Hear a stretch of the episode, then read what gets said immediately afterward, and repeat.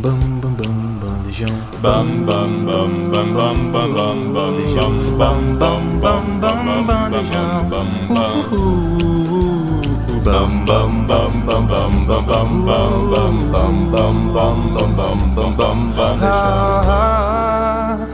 Bandejão 104.7 Boa tarde para você que sintoniza na nossa rádio universitária Programa Bandejão aqui na 104.7. Eu sou Tainá Falqueto, hoje estou aqui com a minha amiga Carol.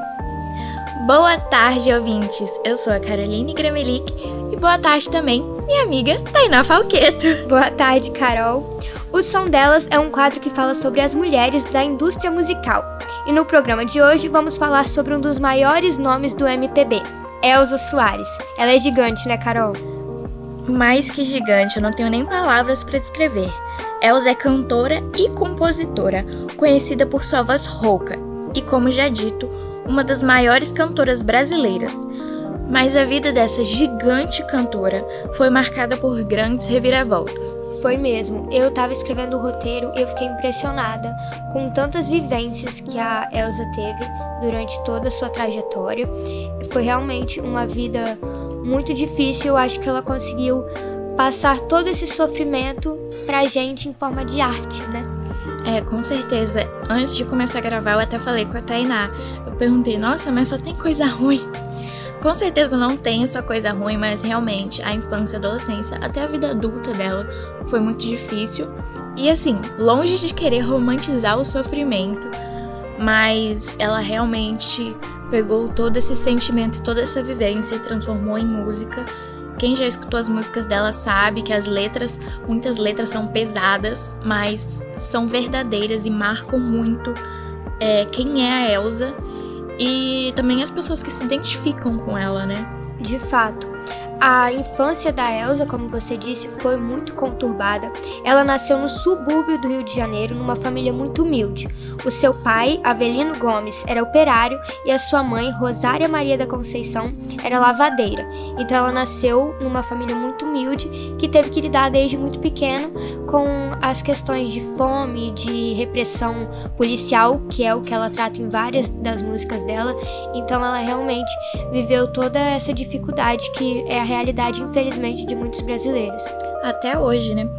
É, o pai dela, apesar de trabalhar muito como operário, ele tirava um tempo livre para tocar violão e ela viu, começou a cantar com, com ele, né? Se identificou e daí foi só sucesso. Só sucesso.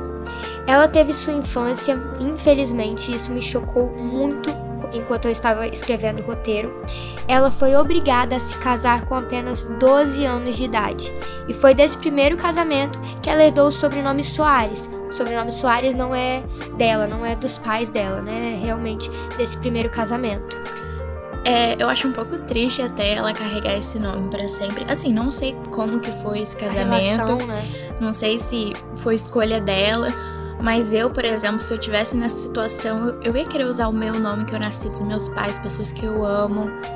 Uhum. E assim, um casamento, é, esse homem, eu não sei se ele era adulto, mas se ele era, é pedofilia, né? Sim, realmente, é, como você é, falou que não sabia se ela quis ou não, de acordo com, com as fontes em que eu pesquisei, ela não queria, ela realmente foi obrigada pelo pai a se casar. E com apenas 12 anos, eu fico imaginando, eu tenho uma irmã de 12 anos e eu vejo como ela ainda é inocente, como ela ainda tem a alma de criança. Ela tem um jeitinho de criança, né? Sim, a Isabela. E eu imagino a dificuldade de enfrentar. É realmente uma transição muito grande, né? Imagina um, um casamento nessa idade. E ela não foi só o casamento, com 13 anos após um ano de casada, ela teve seu primeiro filho, que infelizmente, por conta de diversas dificuldades, veio a falecer. Então, imagina passar por um casamento, depois dar à luz a um filho, porque a gravidez não é um processo fácil, inclusive nessa idade, e ainda passar pela dor do luto. Assim, dar à luz com 13 anos é bizarro depois, né, o filho veio a falecer, eu acho que é uma sequência de traumas. Se casar com 12 anos, engravidar, dar à luz e ainda perder o filho é uma sequência de traumas, nada disso tá certo. Com 15 anos, ela perdeu o segundo filho e com 21 anos ela ficou viúva. Então, assim, nossa, eu não tenho palavras. Quando eu li isso, eu fiquei em choque, eu fiquei parada um tempo. Nenhuma pessoa nesse mundo merece passar por tantas coisas ruins assim na vida, ainda mais sendo tão jovem. Realmente, é, é, infelizmente, essas mortes ela conta em algumas entrevistas que foi realmente pelas dificuldades, porque na época ela enfrentou a dor da fome. Ela, em alguns momentos, teve que catar realmente comida no lixo. Então, para um bebê, né, que tem necessidades especiais, né, de, de alimentação mesmo, o leite. Então, uma mãe às vezes não consegue nem alimentar o próprio filho por questões de, de saúde mesmo, né? Se a, pessoa, se a mãe não está bem alimentada da forma correta, né? Não consegue amamentar. Então, ela fala que essas mortes ocorreram realmente por, por dificuldades da vida no contexto social que ela enfrentava. O meu professor de inglês, ele me falou sábado, esse sábado, que ele tava falando da Idade Média, assim, séculos atrás. Ele tava me contando uma história de que muitas vezes as crianças só ganhavam nome a partir de um ou dois anos, conseguir sobreviver. E ela conta que os dois filhos dela, que ela perdeu na adolescência, eles não ganharam o nome. Não tiveram nome. E assim, não faz nem 100 anos isso. Que quando ele me contou, eu pensei, não, faz 300, 400, muitos anos é recente, isso. né? E a Elsa, assim, É uma figura recente. é uma figura recente e aconteceu isso com ela. Ela não deu nome aos filhos, justamente por essa dificuldade de passar dos primeiros anos de vida.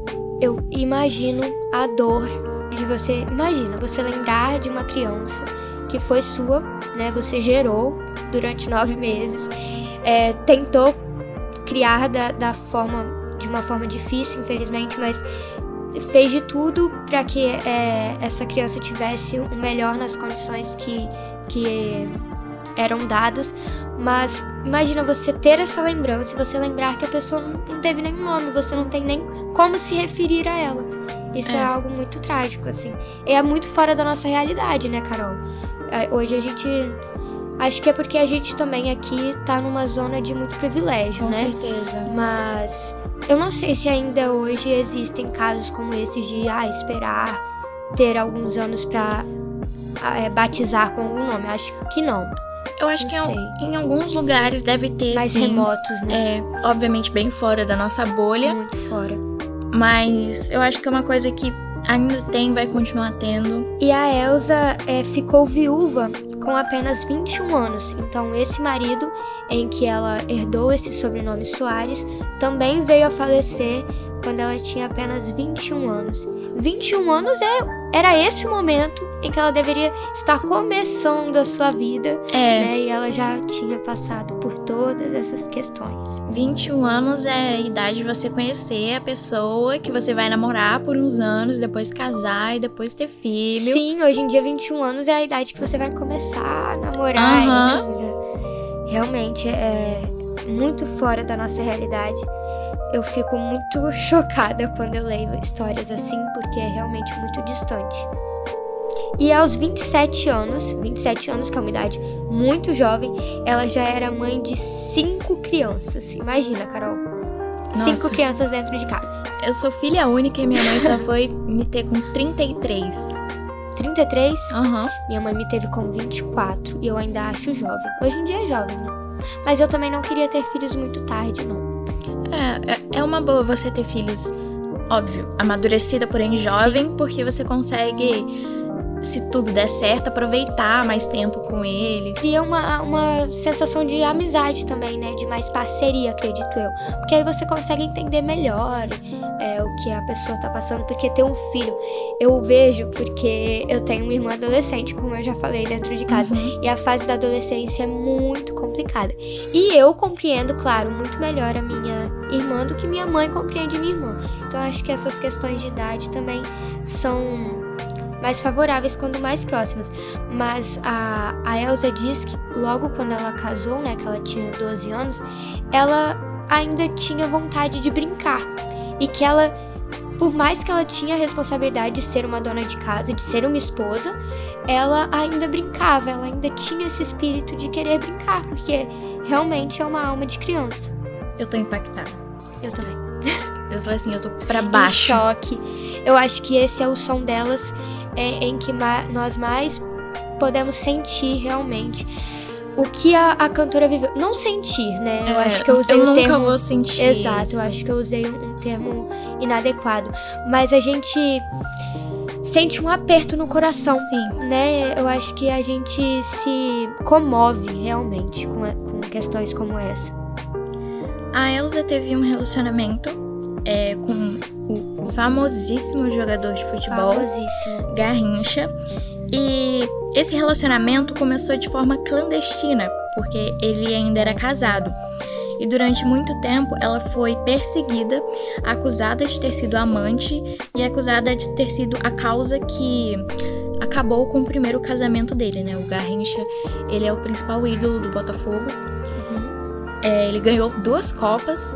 E assim, então, na época, as pessoas, assim, ainda hoje idolatram ele, mas na época que tava acontecendo essas coisas, com certeza ele era uma febre. E ela foi muito atacada por causa disso. Depois de um tempo, ele se divorciou e casou com ela. Eles tiveram um filho e ficaram juntos por mais de 17 anos. Sim, foi uma relação duradoura, né? É, Eu acho que foi. Esse foi o primeiro relacionamento dela em que ela pôde realmente escolher, né? Ela foi apaixonada pelo Garrincha, tanto que ela é, abriu mão de, de muitas coisas por ele, né? Porque ter o título de amante realmente foi uma questão muito complicada pra ela. Eu imagino que hoje em dia, da forma como tá, esse título, as mulheres principalmente, eu acho que os homens não passam tanto por isso, mas as mulheres realmente é imagens como de, de ser puta, né? Realmente é, é muito mais complicado. Mas naquela época, imagina, era uma realidade completamente diferente. Então você. Não tô passando pano, né, gente? Não se relacionem com homens casados. por mas. favor. Aham, mas realmente era uma situação em que ela deve ter sido muito atacada. E o casamento terminou de forma muito conturbada. Por mais que ela tenha sido apaixonada por ele, o casamento não teve um bom fim, né, Carol? É, ele, o Garrincha, né, tornou-se al- alcoólatra e passou a agredir ela. Ela não chegou a denunciar essas agressões, mas foi a partir dessas violências domésticas que alguns anos mais tarde surgiu a canção Maria da Vila Matilde, que tem a famosa frase: "Você vai se arrepender de levantar a mão pra mim". Eu acho que uma das músicas mais famosas da, da Elza Soares, eu acho que todo mundo já ouviu essa música, e é realmente pedido de ajuda. É realmente. Não pedido de ajuda, mas eu acho que uma forma Um de. grito. Um grito. Você usou a palavra, uma palavra excelente. Eu acho que é uma forma de dar coragem a outras mulheres, porque fala, você vai se arrepender de levantar a mão pra mim, vou pegar meu celular e ligar para um 80. Então, realmente você dá essa força de você tem que denunciar em caso de agres- agressão, porque ela ficou calada há muito tempo, então isso ficou guardado. Com certeza ela ficou remoendo isso por muito tempo. E aí quando ela consegue se expressar, eu acho que ela se expressa da melhor forma possível. Uma coisa que eu sinto é que hoje em dia, pelo menos na realidade que eu vivo, que assim, eu moro no Espírito Santo, é, o Espírito Santo já foi várias vezes recorde de estado, é, que é o pior estado para uma mulher viver. É, no- nos jornais aqui do estado, aqui da Grande Vitória, sempre tem notícia de feminicídio, de agressão contra a mulher, várias coisas assim que te deixam com medo de sair na rua por ser mulher.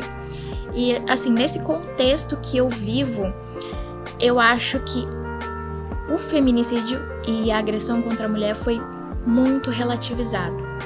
Foi normalizado. Normalizar. Porque a gente vê isso toda hora e pode ter gente que tá escutando isso e fica tipo, tá, ela foi agredida. E daí? Uhum. E não é e daí. Imagina você passar é, anos em um relacionamento em que você é agredida é, fisicamente ou emocionalmente, sem poder pedir ajuda, porque tem, tem muita gente também que acha que é só pedir ajuda e não é assim Não é, não é assim fácil. que funciona. E assim, realmente, nesse programa de hoje a gente tá sentindo, a gente tá se comovendo demais e tá sendo difícil até para concentrar. a gente tá um pouco conturbada aqui no estúdio. É lamentável. lamentável. É lamentável. E não foi só com a Elsa. Com certeza você conhece alguém da sua família que passou por isso. Todo dia a gente vê no jornal uma mulher que está passando, que passou por isso e faleceu por causa disso. Eu só peço que as pessoas não, não normalizem essas agressões e não só agressões contra a mulher, agressão contra qualquer tipo de pessoa. Não é só mais um caso, é uma vida, né? É, é o filho de alguém, é a mãe de alguém. Então, eu acho muito interessante é, esse tópico, Carol, que a gente tem que frisar aqui, porque a nossa rádio universitária é usada para isso, é para dar voz, é para ouvir e, e, e, dar voz e também para aconselhar, porque essas questões de que você falou, que abuso não é só físico, né? Uhum. É, não foi o caso da Elsa, a Elsa foi agredida fisicamente, é, o Garrincha em, em uma discussão chegou até a quebrar os dentes dela. Foi realmente uma situação muito complicada. Mas a agressão física não é a única forma de agressão. Existe a agressão verbal, existe a agressão sexual, né, o abuso sexual. Então, todas as formas de agressão, gente, devem ser denunciadas. Como a Elsa disse, é, ligar para o 180 sempre em, em qualquer circunstância que você se sentir ameaçada, em que você se sentir é, menor do que alguém, pelo simples fato de você ser mulher, você não pode se rebaixar nunca para nenhum tipo de, de agressão em qualquer instância. Para finalizar esse nosso parêntese sobre agressão, eu queria pedir para você que está escutando é, esse episódio de hoje, sempre que você escutar falar de algum caso de violência, independente contra quem seja, se você se perceber normalizando isso, Imagina se fosse você, imagina se fosse seu filho, sua mãe, seu irmão. Imagina que seja alguém que você ama que está passando por essa situação. Eu garanto que se você imaginar isso, você nunca mais vai normalizar nenhum tipo de agressão. E se vocês quiserem saber mais sobre é, a história de vida de Elza Soares com Garrincha, é, vocês podem ler o livro Minha Vida com Mané, onde ela conta os detalhes dessa história. Mané é o apelido é, né, do Mané jogador. Garrincha. Exato. Acho que foi até um trocadilho, né? Porque Mané, tipo. Mané. Mané. Minha vida com aquele mané. Com aquele mané. Bom, como a gente já disse, dois filhos da cantora Elza Soares morreram em sua infância. Segundo ela, eles nem chegaram a ter nome, como a gente já tinha dito, e foi na tentativa de conseguir dinheiro para salvar a vida de um deles que ela se apresentou escondida pela primeira vez na Rádio Tupi. E aí que a carreira dela começou a ter um pouco de.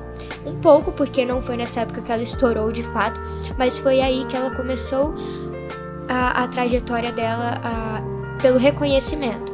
Ela não estourou de uma hora para outra, foi realmente uma trajetória em que ela teve que ir conquistando o espaço dela, mas foi aí o comecinho, o, o primeiro passo. É, e essa apresentação também foi triste porque ela apareceu magra, com roupas remendadas por alfinetes e uma sandália da mãe dela.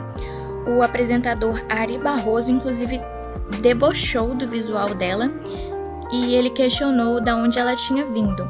E ela respondeu: do planeta Fome.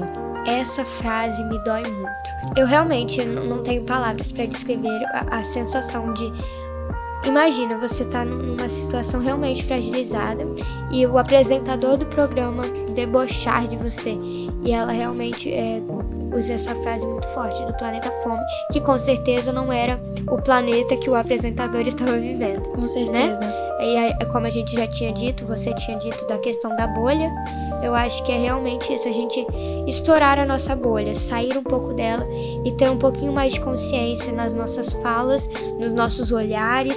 Eu sei que tem muitas coisas que são intrínsecas, né? O, o preconceito é, é intrínseco, mas eu acho que a gente tem que tentar cada vez mais se desvencilhar disso. Nesse programa, ela cantou Lama, de Ailce Chave e Paulo Marques. A jovem encantou a plateia e o locutor, que declarou: Nesse exato momento, acaba de nascer uma estrela.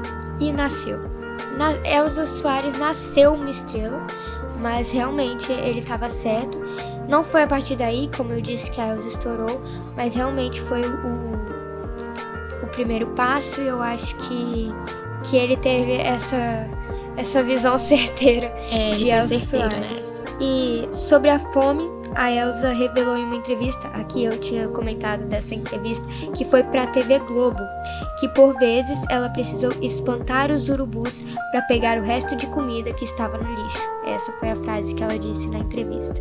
Então é realmente algo muito triste, realmente lamentável. Mas como eu disse, a Elsa transformou todo o seu sofri- sofrimento e toda a sua vida em arte, trazendo para para as pessoas, realmente dando voz. Acho que ela traz para as pessoas a realidade de muitos de muitos cidadãos que e as pessoas que geralmente é, ouvem, por exemplo, Elza Soares no, no Spotify hoje em dia, não tem noção da realidade de sofrimento de pessoas periféricas, de pessoas é, com condições financeiras muito difíceis, em contextos sociais muito difíceis. Realmente eu acho que a maioria das pessoas não tem contato com isso e ter contato com, com a arte, eu acho que faz virar uma chavinha na nossa mente, né? Sim. E a Elsa, ela foi, graças a Deus, muito homenageada. Em 2019, ela recebeu o título de doutora honoris pela Universidade Federal do Rio Grande do Sul. E ela também já foi enredo de escolas de samba no carnaval, como em 2012 na Unidos do Cabuçu e em 2020 da Mocidade Independente de Padre Miguel. Mais do que merecido, né, Carol? É, eu acho que ela até merece muito mais do que isso, né? Muito mais. Ela é um, uma artista gigante. E até pelo, por tudo que ela sofreu, por tudo que ela passou, eu acho que ela merecia ter vivido muito mais do que, do que ela viveu. Não que tenha sido pouco, a história da, da Elsa é realmente marcante. Todo mundo conhece o nome da Elsa. Se não conhece, talvez o nome, mas já ouviu alguma música dela, isso é um fato. Todo brasileiro conhece. Então eu acho que ela deixou sua marca e vai ficar para sempre aqui com a gente.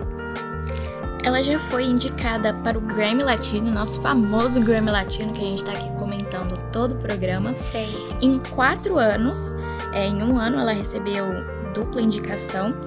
E a- em 2016 ela venceu com melhor álbum de música popular brasileira, com o álbum A Mulher do Fim do Mundo. A Mulher do Fim do Mundo é um clássico, né? Elsa recebeu no anos, nos anos 2000, em Londres, o título de a melhor cantora do universo, dado pela emissora BBC. Do universo, Do hein? Nem universo. os ETs conseguem parar essa mulher. Gente, imagina, melhor cantora do universo. Eu me sentiria em, em êxtase. Eu acho que não tem nem palavras para descrever o sentimento de ser considerada a melhor cantora do universo. E agora, como sempre, ao final de cada programa, nós não, não podemos deixar de dar nossa indicação de músicas. Eu, particularmente, acho que vocês deviam escutar todas as músicas de Elza Soares Absolutamente todas. mas nós não temos todo o tempo do mundo aqui, então nós vamos indicar algumas. Começando pela A Carne, O Que Se Cala, Maria da Vila Matilde, No Tempo da Intolerância, Meu Guri, O Tempo Não Para, Façamos, Vamos Amar, Dura na Queda e, por fim, Mulher do Fim do Mundo. E hoje, mais do que nunca, é, essa playlist é super especial, com letras especiais. E você que está escutando, preste atenção nas letras e lembre que elas são vivências reais, não apenas é, uma coisa de alguém que pegou uma caneta e resolveu fazer uma música. Então, muito obrigado você por escutar o nosso som delas. Obrigada, Carol. Obrigada, Tainá, obrigada, ouvinte, por sempre estar aqui. E até a próxima. Vamos continuar por aqui. Um grande agradecimento ao nosso coordenador Pedro Marra, ao técnico do laboratório de áudio, Robert, e à nossa querida Júlia Bruschi, que sempre está aqui para nos ajudar na gravação. Obrigada, Júlia. Um beijo para você, fica aqui o nosso som delas e vai ter muito mais por aí, né, Carol? Muita indicação de música boa. Com certeza, se você tiver uma indicação de artista, você pode mandar no Instagram do Bandejão. É só mandar lá um bandm falando que quer que o som delas fale de tal artista que a gente vai atender o seu pedido. Isso aí, siga as redes sociais no Bandejão. Nós estamos no Spotify, estamos no Instagram e claro que o Instagram, no Instagram você tá mais pertinho da gente para dar sua sugestão. É isso, tchau, tchau. Um beijo. Esse foi mais um programa Bandejão na Rádio Universitária, que rola sempre das 12 às 14 horas. E se você gostou, então não esqueça de acompanhar a gente nas redes sociais, arroba Bandejão Rádio, porque esse é um projeto do Departamento de Comunicação Social com os alunos de jornalismo, propaganda e publicidade e cinema e audiovisual. Sob a coordenação do professor Pedro Marra e Lívia Souza. O programa conta com o apoio da Fundação de Amparo à Pesquisa e Inovação do Espírito Santo via edital FAPES número 12 de 22, Universal Extensão.